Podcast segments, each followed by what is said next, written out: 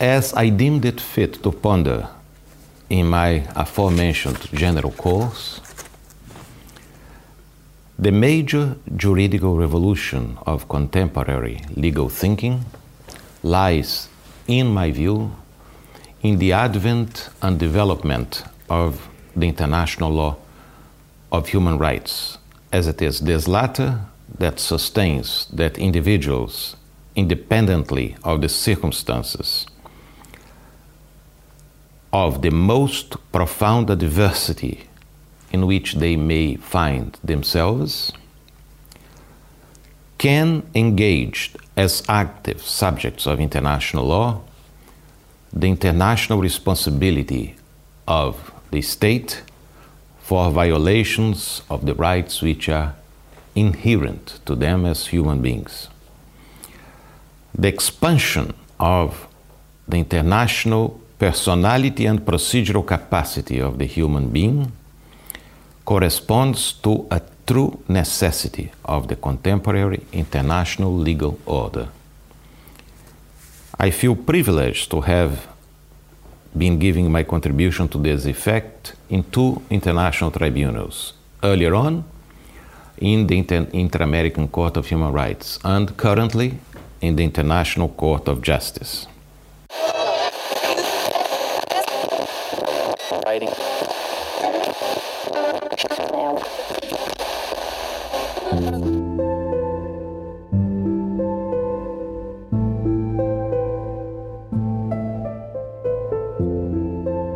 انسانی کردن حقوق بین الملل کنونی با روی کردی جهان شمول یادآور اندیشه پدران بنیانگذار حقوق ملل است. سلام من سیما موردی نسبم و اینجا رادیو وسپالیاس و باعث خوشحالیه که قراره در یکی دیگه از اپیزودهای ویژه رادیو به یکی دیگه از حقوقدانان برجسته بین المللی بپردازیم.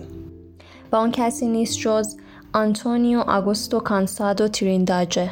که البته شما اون رو به قاضی تیرین داده می‌شناسید و ما در این اپیزود اسم این شخص رو با تلفظ پرتغالی به کار می‌بریم همونطور که می‌دونید ترینداجه در سن 74 سالگی و در 29 می سال 2022 بعد از تحمل یک دوره طولانی بیماری درگذشت و ما در این اپیزود قصد داریم تا شما رو بیشتر با نظرات، اندیشه ها، آثار و تاثیرگذاری های این شخص بر حقوق بین الملل آشنا کنید.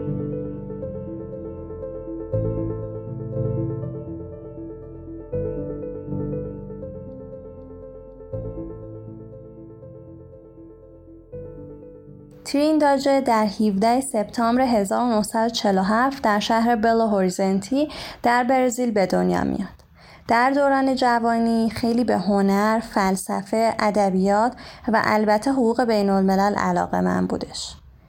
و این علاقش به حقوق بین الملل به حدی بوده که اونطوری که خودش می‌گفت باعث شده بوده تا در دانشکده حقوق سر بقیه کلاس ها حاضر نشه تا بتونه به کتابخونه بره و درس گفتارهای آکادمی حقوق بین الملل لاهه مطالعه کنه. و خب همونطور که می‌دونیم این علاقه نهایتا منجر به این میشه که خودش بعدا یکی از حقوقدانانی باشه که در آکادمی حقوق بین الملل لاهه تدریس می‌کنه. در ابتدا ترینداجه به دانشگاه سرشناس فدرال میناژرایس راه پیدا می‌کنه و در سال 1969 از اونجا فارغ تحصیل میشه و مدرک حقوق رو از همین دانشگاه دریافت می‌کنه. بعدش برای ادامه تحصیلات حقوقیش به دانشگاه کمبریج میره و نهایتا موفق میشه که دکترای حقوق بین الملل رو از این دانشگاه دریافت کنه. رساله ترینداجه حجم بالایی داره و حدوداً بیش از 1700 صفحه هستش و موضوع اون در مورد قاعده به پایان بردن دادخواهی در مراجع داخلی و ارتباط اون با حمایت از حقوق بشره. علاوه بر همه اینها ترینداجه موفق میشه تا دیپلم تخصصی حقوق بشر رو از انسیتو بین المللی حقوق بشر دریافت کنه خب نکته ای که وجود داشته این بوده که در اون زمان ترینداجه اولین لاتین تباری بوده که موفق شده بوده این مدرک رو از دستان رنه کسن دریافت کنه بعد از اینکه ترینداجه مدرک دکتراش رو از دانشگاه کمبریج دریافت می‌کنه دوباره به برزیل برمیگرده و در سال 1978 به تدریس در دانشگاه و همینطور آکادمی برزیلی دیپلماسی مشغول میشه. منتها یه چیزی که در مورد ترین داجه باید بدونیم این هستش که فعالیت های اون صرفا محدود به حوزه آکادمیک نبوده و مثلا می‌تونیم فعالیت ترینداجه رو در سمت مشاور حقوقی وزارت امور خارجه برزیل هم ببینیم که برای سالها در این سمت فعالیت می‌کرده. و به طور مشخص از سال 1985 تا سال 1990 در این سمت نقش موثری رو در تهیه متن قانون اساسی جدید دولت برزیل داشته. کاری که ترینداجا انجام میده این هستش که تلاش می‌کنه رویکرد خاص خودش رو نسبت به حقوق بین الملل در متن قانون اساسی جدید دولت برزیل منعکس کنه یعنی در واقع کاری که انجام میده این هستش که بین حقها و آزادیهای برآمده از حقوق بین الملل بشر و حقهای بشری که در نظام حقوق اساسی برزیل وجود داشته یک رابطه وحدتگرایانه و تکمیلی برقرار می‌کنه.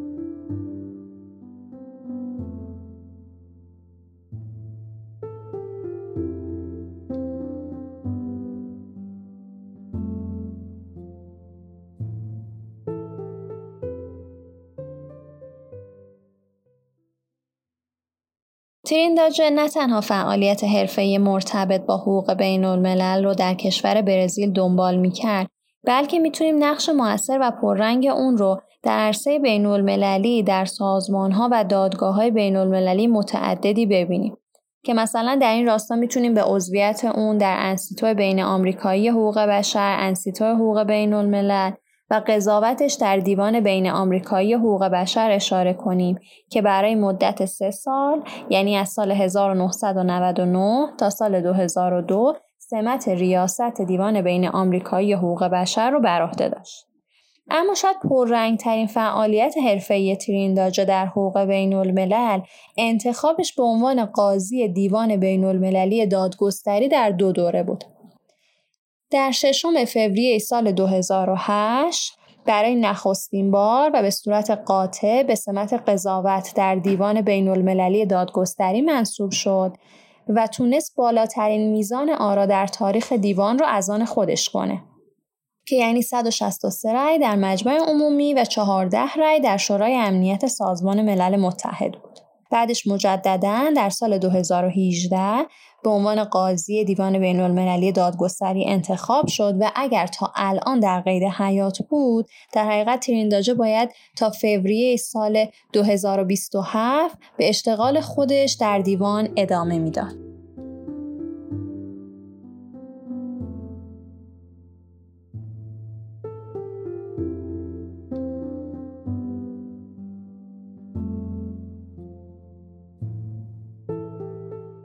اگه بخوایم مختصری از عقاید بنیادین ترینداجه رو بیان کنیم بدون شک باید از اینجا شروع کنیم که ترینداجه حقوق بین الملل رو در خدمت بشریت می‌دید و این نگاه خاصی که داشت در تمام حوزه هایی که در مورد اونها ترینداجه به عنوان قاضی بین المللی به قضاوت پرداخته یا در مورد اونها نوشته کاملا مشاهده میشه. یعنی اون معتقد بود که در تمام این حوزه ها از حقوق بین الملل بشر و بشر دوستانه تا حقوق بین الملل محیط زیست پناهندگان و حقوق دیپلماتیک و کنسولی همشون یک قایت واحد دارن و اون قایت واحد این هستش که باید در خدمت بشریت باشن. تز فکری بنیادین ترینداجه احیای یوسکنتیوم یا همون یوسکنتیوم جدید هستش. یوسکنتیوم جدید که ترینداجه از اون صحبت می‌کنه همون حقوق بین الملل برای بشریته. البته باید این توضیح رو بدیم که ترینداجه معتقده که فرایند انسانی شدن حقوق بین الملل یه چیزی نیستش که از دهه های اخیر شروع شده باشه بلکه جلوه های اون کاملا در یوسکنتیوم روم باستان وجود داشته. زمانی که پدران بنیانگذار حقوق بین الملل مثل گرسیوس ویتوریا و سوارز این نگاه بشریت محور به حقوق بین الملل رو تداوم بخشیدن. و از نظر اون تنها در فاصله قرون 18 هم، 19 هم و تا عواسط قرن بیستم هستش که پوزیتیویست و ارادهگرایی خام بر حقوق بین الملل حاکم میشه که از نیمه دوم قرن بیستم و به خصوص با پایان این قرن حقوق بین الملل مجددا در مسیر بازگشت به همون بشریت محور بودن هست و باید باشه.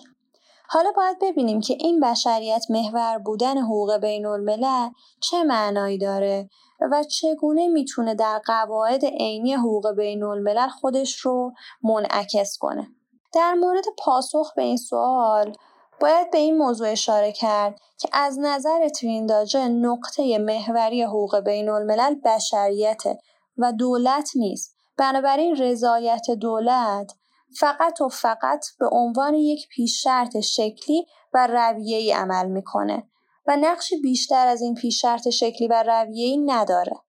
به خاطر همین در چنین نظم حقوقی فرد هم مثل دولتها و سازمانهای بین الدولی از شخصیت حقوقی بین المللی برخورداره. پس تابع حقوق بین الملل هم محسوب میشه.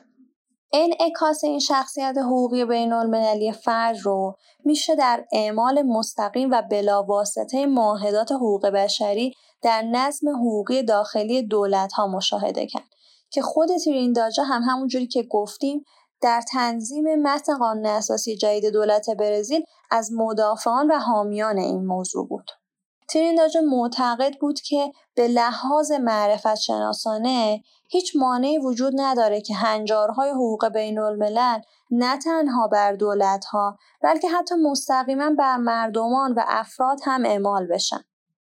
در حقیقت در اندیشه ترینداج منبع واقعی حقوق بین الملل وجدان حقوقی جهانی هستش و این هستش که حقوق بین الملل رو به سمت جلو پیش می‌بره. ترینداجا خودش رو یک نونشرالیست می‌دونست و در یک مصاحبه بیان می‌کنه که نگاه اون به رضایت دولت از تفکر حقوق طبیعی نشأت می‌گیره اما نه حقوق طبیعی در قالب کلاسیک خودش بلکه در حقیقت از این عقیده که در رابطه بین حقوق و اخلاق اون چیزی که پررنگتر هستش تعامل بین حقوق و اخلاق هستش منن تفاوت و تفکیک این دو از یکدیگر Although there is still a long way to follow in the enhancement of the vindication of the rights of the human person before international tribunals, many advances have been achieved in recent years. Such advances, as I perceive them, are also due to the universal juridical conscience, which, in my understanding, is the ultimate material source of international law as indeed of all law. We can here behold a true right to the law. That is, the right to a legal order which effectively safeguards at national and international levels the rights inherent to the human person. This discloses the recognition that human rights constitute the basic foundation of the legal order itself. This evolution, with the recognition of the direct access of the individuals to international justice, reveals in this first decade and a half of the 21st century the advent of the new primacy of the raison d'humanité over the raison d'État.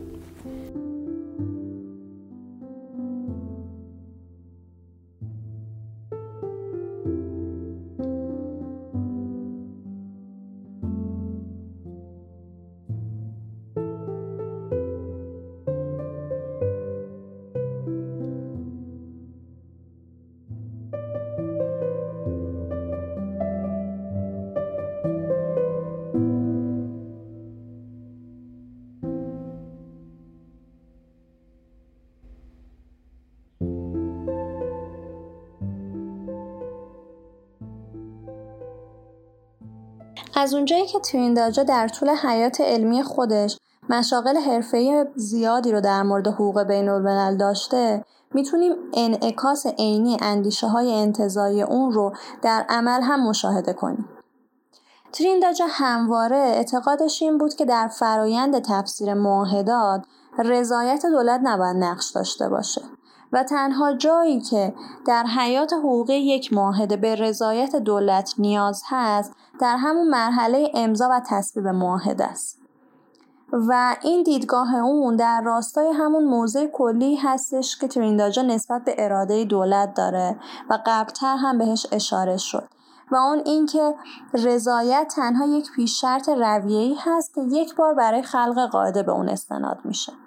در همین راستام هستش که اون به عنوان یک حقوقدان از مخالفان جدی رأی دیوان در قضیه تیمور شرقی بود که البته رأی دیوان در این قضیه سالها پیش از شروع اشتغال قضایی ترینداجا در دیوان بین المللی دادگستری صادر شده بود.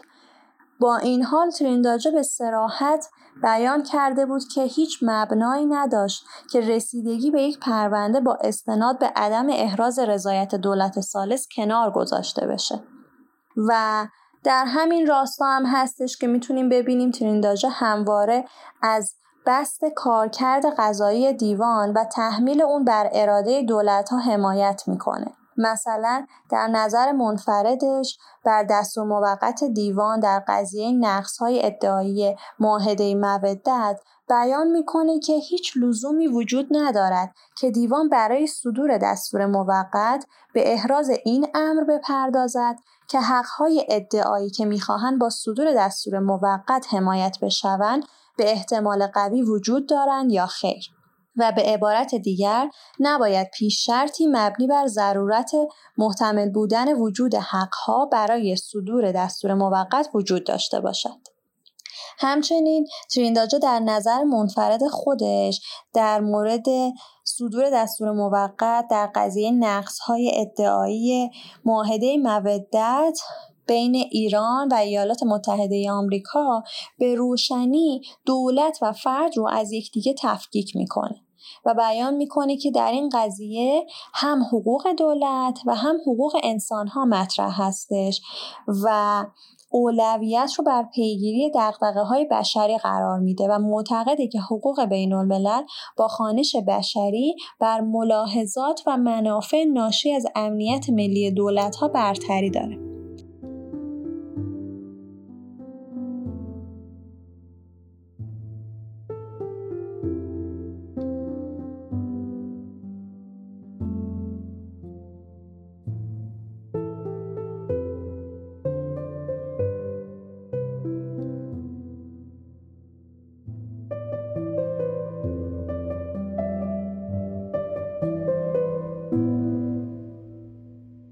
از عرصه های دیگه که نگاه بشریت محور ترینداجا به صورت عینی در اونها منعکس شده مسئله جرم دولتیه. ترینداجا با انتقاد از جیمز کرافورد که مفهوم جرم دولتی رو از طرح مسئولیت دولت پاک کرده بود اعتقاد داشت که حقوق بین الملل باید مفهوم جرم دولتی رو بپذیره و به عنوان مثال نقص های قاعده آمره که ایتالیا در قضیه مسئولیت های صلاحیتی با اونها استناد می‌کرد در مقوله جرم دولتی هستند. در یه جای دیگه هم یعنی در نظر منفرد ترینداجا در قضیه میرنا ماکچانگ علیه گواتمالا ترینداجا مجددا از این مفهوم جرم دولتی دفاع می‌کنه و اون رو به مسابه نقض شدید قواعد آمره حقوق بین الملل می‌دونه و بر این اعتقاد هستش که در شناخت مفهوم جرم دولتی باید از تمثیل مفهومی اون با مفهوم جرم در حقوق داخلی بپرهیزیم. خب روشنه که پیش بینی کردن مفهوم جرم دولتی بار بسیار سنگینی برای دولت مسئول به دنبال داره و این موضوع در راستای حمایت و حراست هرچه بیشتر از بشریت هستش که در همون منظومه یوسکنتیوم جدید قابل توجیه هستش. نگاه بشریت محور ترینداجه در رویکرد اون نسبت به قانونی بودن و مشروعیت تسلیحات هسته‌ای هم مشاهده میشه. ترینداجه با انتقاد شدید از مدافعان قانونی بودن سلاحهای هسته‌ای بیان می‌کنه که این سلاحها هم مثل بقیه سلاحهای غیر متعارف نظیر سلاحهای بیولوژیک و شیمیایی باید مطلقا ممنوع باشند و نه اینکه صرفا در جهت تهدید و کنترل اونها گام برداشته بشه. و در کنار بقیه استدلالاتی که بر مبنای حقوق بشر دوستانه ارائه می‌کنه به این نکته اشاره می‌کنه که توسل به سلاحهای هسته‌ای به مسابه نابودی بشریته. اون رویکرد دولت محور دیوان رو در قضایای مرتبط با سلاحهای هسته‌ای به شدت محکوم کرده و مبنای استدلال خودش رو در محکومیت مطلق سلاحهای هسته‌ای آموزه های حقوق طبیعی می‌دونه. با بیان این انعکاس های عینی از اندیشه ترینداجا در حقوق بین الملل کاملا آشکار میشه که اون متفاوت از بسیاری از حقوقدانان هم عصر خودش حقوق بین الملل رو درک کرده بوده. ترینداجا در مورد فضای حقوقی کلی که بر دیوان بین المللی دادگستری حاکمه بیان کرده بود که دیوان به کارکردهای قضایی خودش پایبند بوده اما در عین حال می‌تونه به گونه متکاملتر عمل کنه. ترینداجه معتقد بود که رویکردهای پوزیتیویستی در دیوان وجود داره که ترینداجه با اونها کاملا مخالفه. از نظر اون قاضی دیوان نباید فقط به صورت مکانیکی هر اون چیزی رو که در قواعد و مقررات حقوقی وجود داره اعمال کنه. به خاطر اینکه از نظر اون این محکمه دیوان بین المللی دادگستری و نه دیوان بین المللی حقوق هستش. اون در یه جای بیان کرد که همکارانش در دیوان در مواجهه با رویکردهای حقوقی اون گاهی اون رو به چشم یک موجود فرازمینی می‌بینن. با این حال می‌تونیم این حقوقدان برجسته بین المللی رو دنبال کننده اندیشه حقوقی قضات اسبق دیوان مثل قاضی آلوارز و قاضی ویرامانتری دانست که همگیشون سعی کرده بودن نگاه انسان محور به حقوق بین الملل رو در فضای پوزیتیویستی دیوان بین المللی دادگستری زنده نگه دارن و پرورش بدن.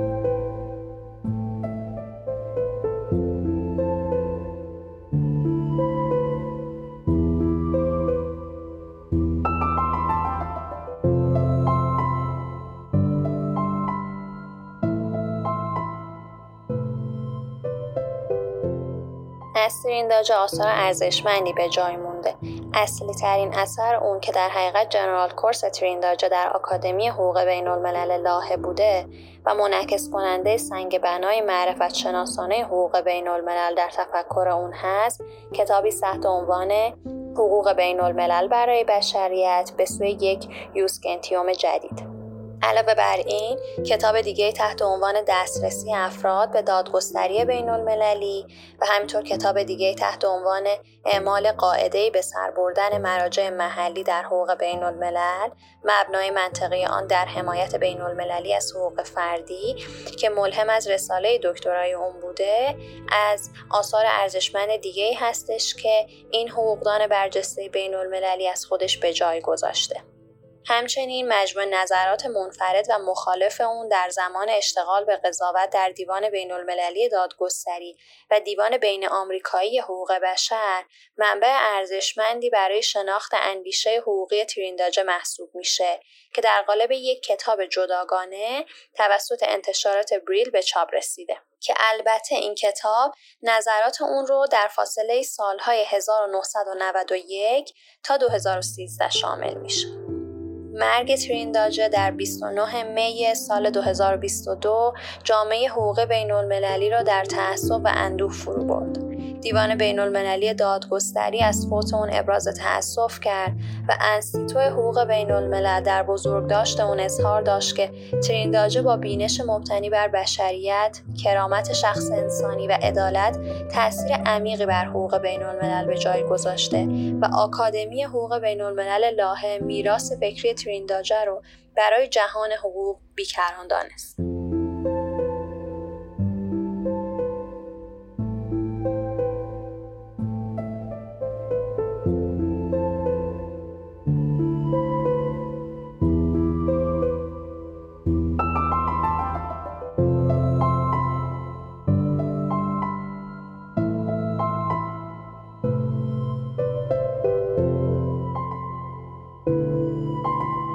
امیدوارم که روایت کوتاه ما در مورد زندگی و آثار و نظرات آنتونیو آگوستو کانسادو ترینداجه براتون مفید بوده باشه و از شنیدن این اپیزود لذت برده باشید. شما می‌تونید ما رو در اینستاگرام، تلگرام، توییتر و لینکدین دنبال کنید و اگر نظر، پیشنهاد یا انتقادی دارید که فکر می‌کنید برای ارتقای کیفیت کارمون می‌تونه به ما کمک کنه لطفا دریغ نکنید و اونها رو با ما هم به اشتراک بگذارید. متن این قسمت توسط کیانا دریابیگی نوشته شد. مهران طرحی تدوین صدای این اپیزود رو بر عهده داشت و من سیما مرادی نسب اون رو براتون روایت کردم.